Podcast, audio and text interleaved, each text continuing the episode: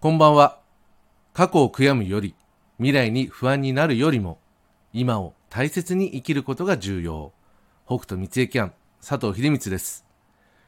今日の話は、私の個人的な小話となります。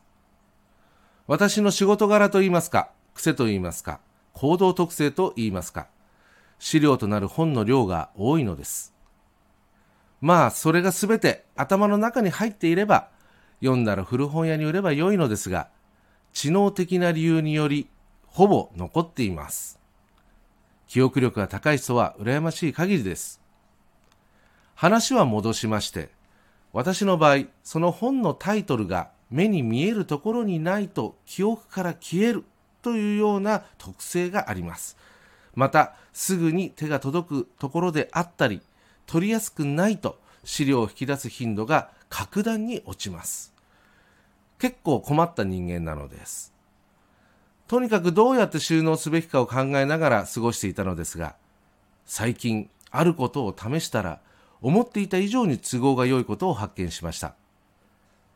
縦置きの本棚に入れた本の上の隙間に平置きで入れるということ。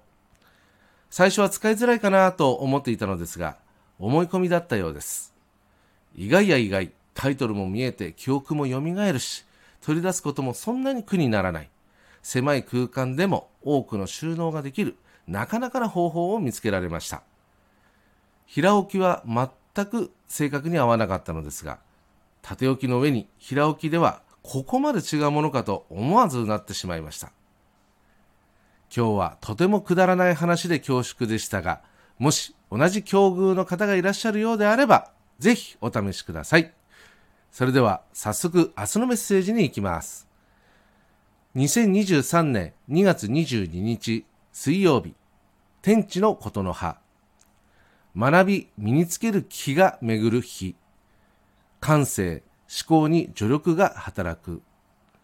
身の丈に合わせるより、ほんの少し背伸びをした学びを意識。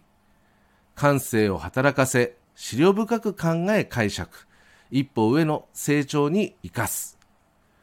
こちらの補足ですが、今の補足、保管させる学びより、一歩上、ほんの少し背伸びをする目標を意識した学びに向いているように読み解けます。新たな学びに触れる際、感性、思考力も高まり、活かせるようにも見受けられます。感じたことを大切に、受け取ったものはよく考え解釈をして、学んだ直接的な内容はもとより、それに付随する知識や経験も受け取り、一歩上の自己成長に積極的につなげる意識で臨む。そんなイメージでお受け取りください。ちなみに学びとは、本を読むこと、調べることもそうですが、触れる、経験することも学びです。また、成功だけが学びではなく、失敗も学びです。いずれにせよ、想像、希望ではなく、着手する、実際に動くからこそ生じるもの。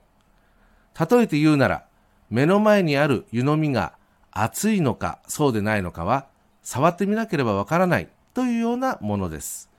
補足としてお伝えしておきます。心構え、上昇志向。こちらの補足ですが、現状維持より上昇志向が向いているように見受けられます。また、頭角を表してみる。自分という体自体を見えるように、見せるようにするといった積極性も併せ持っているように見受けられます。いつもよりほんのちょっと積極的に、そんな心構えとしてお受け取りください。以上となります。いつものように、明日のメッセージは縛られるものではなく、気になった時に、判断に迷った時に活用する。そんな程度でご利用ください。それでは自然の流れを大切に、何よりもありのままの自然体で素直に応じて過ごせますように。明日も心豊かにお過ごしください。北斗三重キャン佐藤秀光でした。ありがとうございました。